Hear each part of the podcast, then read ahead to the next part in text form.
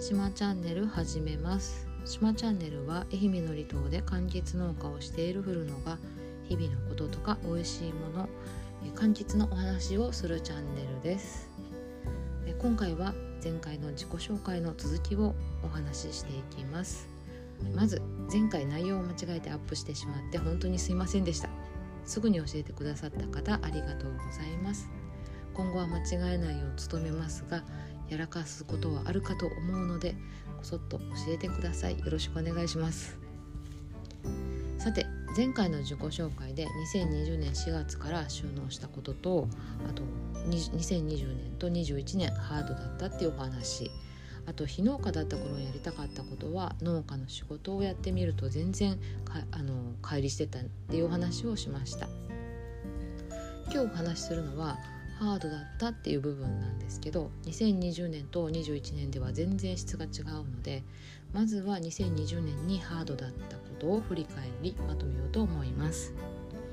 えー、超簡単にまとめると甘えた生き方ができなくなってしんどくなったっていうことなんですけど、まあ、このまとめも身も蓋もないんですけど、まあ、そんな感じです。えー、っとね2年経過した今だからこそ分かることなんですけど本当にそれまでは何かに乗っかってるような感覚で暮らしてたなと思います。えーと、独身時代もね結婚してからも。でこれはずっと私が持ってる感覚で、逆に私が持ってる感覚だから分かりづらいかもしれないんですけどすごく分かりやすく表現すると何かのせいにできる余白を持っていたそうっていう感覚です。例えば会社員をしてても生活が豊かにならないなっていう時はあの時代が悪いのかなとか会社が悪いのかな仕事が悪いのかなとかそういうふうに考えてたんですよね。でこれはもう完全に私の生き方というか生きる方法が原因なんですけど私自身はね無意識に100%を出し切っちゃダメだと思ってたんですよね。あの100%出し切っちゃうともし何かあった時にあの当時はねリカバリできないからなって思ってたんだけど今思えばあのもし何かあった時に言い訳も逃げ道もないからだから常に出し惜しみをしていたと思うし何事にも100%で頑張ってなかったんじゃないかなって思うんですよ。ちょっと分かりにくいかもしれないんだけどなんかもう100%全力でやったのにできなかったらねできなかったら言い訳できないから自分が自信をなくしそうでね多分そういう逃げ逃げ逃げなスタンスで生きてたんだと思う。っていうのは2020年が過ぎ去った今だから、えー、思う思うとか分かる話で当時はそんなことみじんも思っててなかったからあの自分でも無意識だから分かってなかったと思うんです。というのもねあの2020年を振り返った時に2020年のことをですよあの振り返った時に思い出したことがあったんですよ。それはね主人と出会った頃にちょ結構前ですけどあの主人にねいろんな経験してていろんなことができるからいいよねって結構軽く言ったんですよ。そしたらあの主人は逆にあの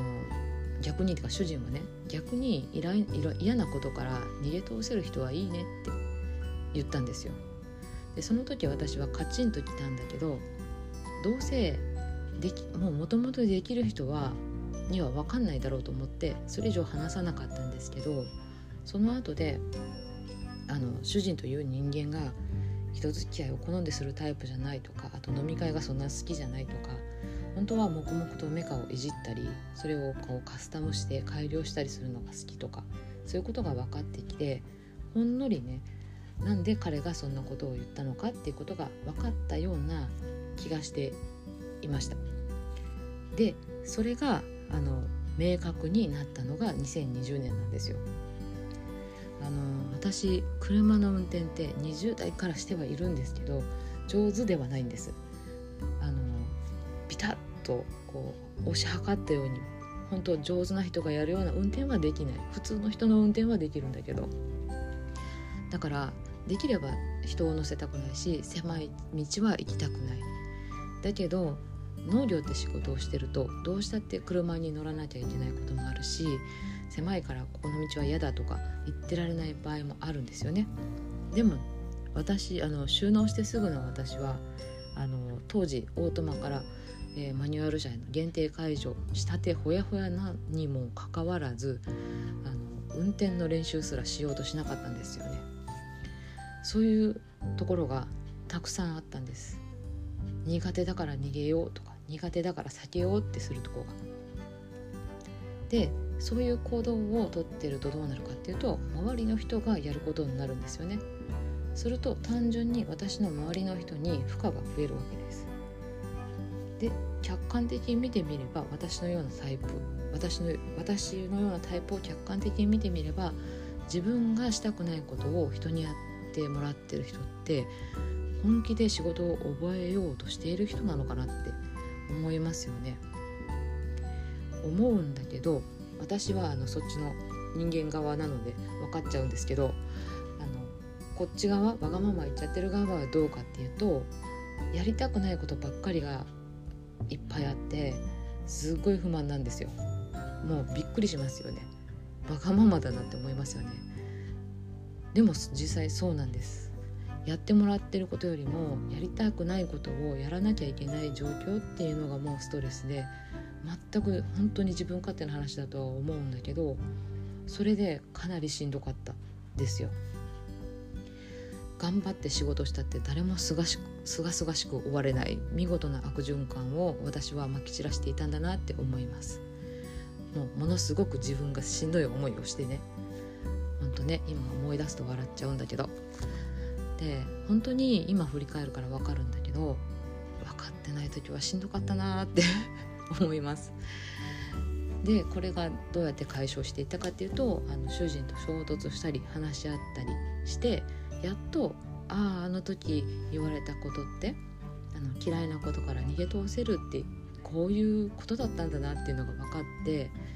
えー、でまあ自分が本当に100%出してないのかもしれないなって思うようになってようやく100%でもう全力で全部自分一人でもできるようになろうって思うことができてあの根本的に自分の私の生きる方法みたいなものの舵を切り返すことができたんだと思います。まあそれでも何十年も染みついたものなんで簡単にシフトチェンジできなくてあがいたりもがいたりしてそれはそれでまた別のハードさがあったわけですけどそれにもちろんたくさん失敗もして車なんか何度かもぶつけちゃってますけどなんとかあの家族関係も仕事もうまくいくようになりかけたかなっていうのが2020年でした。もう1年かけてそのしんどいところからなんかこうガツンと言われたところで思い返して生き方を変えなきゃいけないなって舵を切り返したその個人的には大激動があったのが2020年でした。あと、うん、今こそ分かるんだけど私的には実家に帰ったわけだから甘えも大いにあったのかなって思います。でもそれだといつまでも経営の主導を取ることはできないし経営の主導を取れないってことはあの責任を持つこととかプレッシャーではあるんですけどそれこそが本当に面白さでもあると思うからあの時点で発見できなかったらずっと私二流だったんだろうなと思います。だからねほんと気づけてよかったなって思う。もちろんあの慣れない農作業とか肉体労働してなかったんで肉体労働自体もしんどいしあの石垣作りとかライフスタイルそのものがもうごごろっと変わったっていうことも大変だったんですけど